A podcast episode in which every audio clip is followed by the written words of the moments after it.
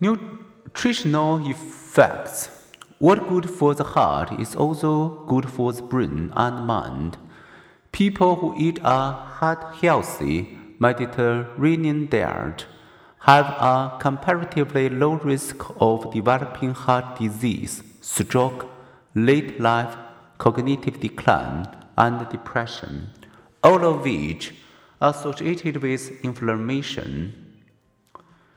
Excessive alcohol use also correlates with depression, mostly because alcohol misuse leads to depression. The social cognitive perspective biological influences contribute to depression, but in the nature nurture dance, our actions also play a part.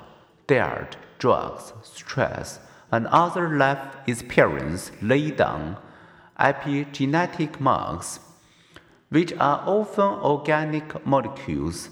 These molecular tags attach to our chromosome and turn certain genes on or off.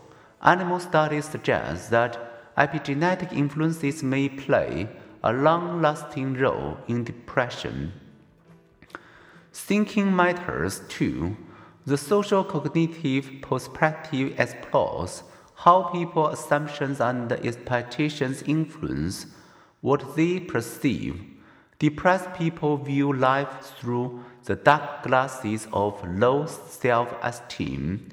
Their intensely negative assumptions about themselves, their situation, and their future lead them to magnify bad experiences and minimize good ones.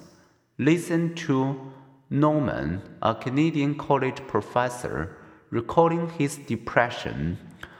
I despaired of ever being human again. I honestly felt subhuman, lower than the lowest vermin. Furthermore, I was self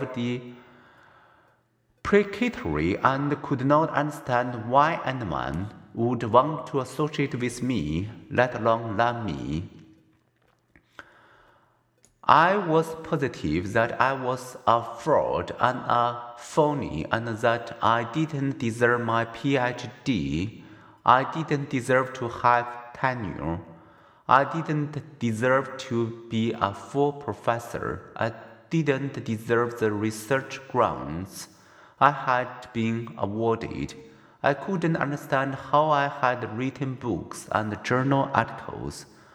I must have conned a lot of people. Despite the worst, depressed people's self defeating beliefs and their negative explanatory style feed depression's vicious cycle.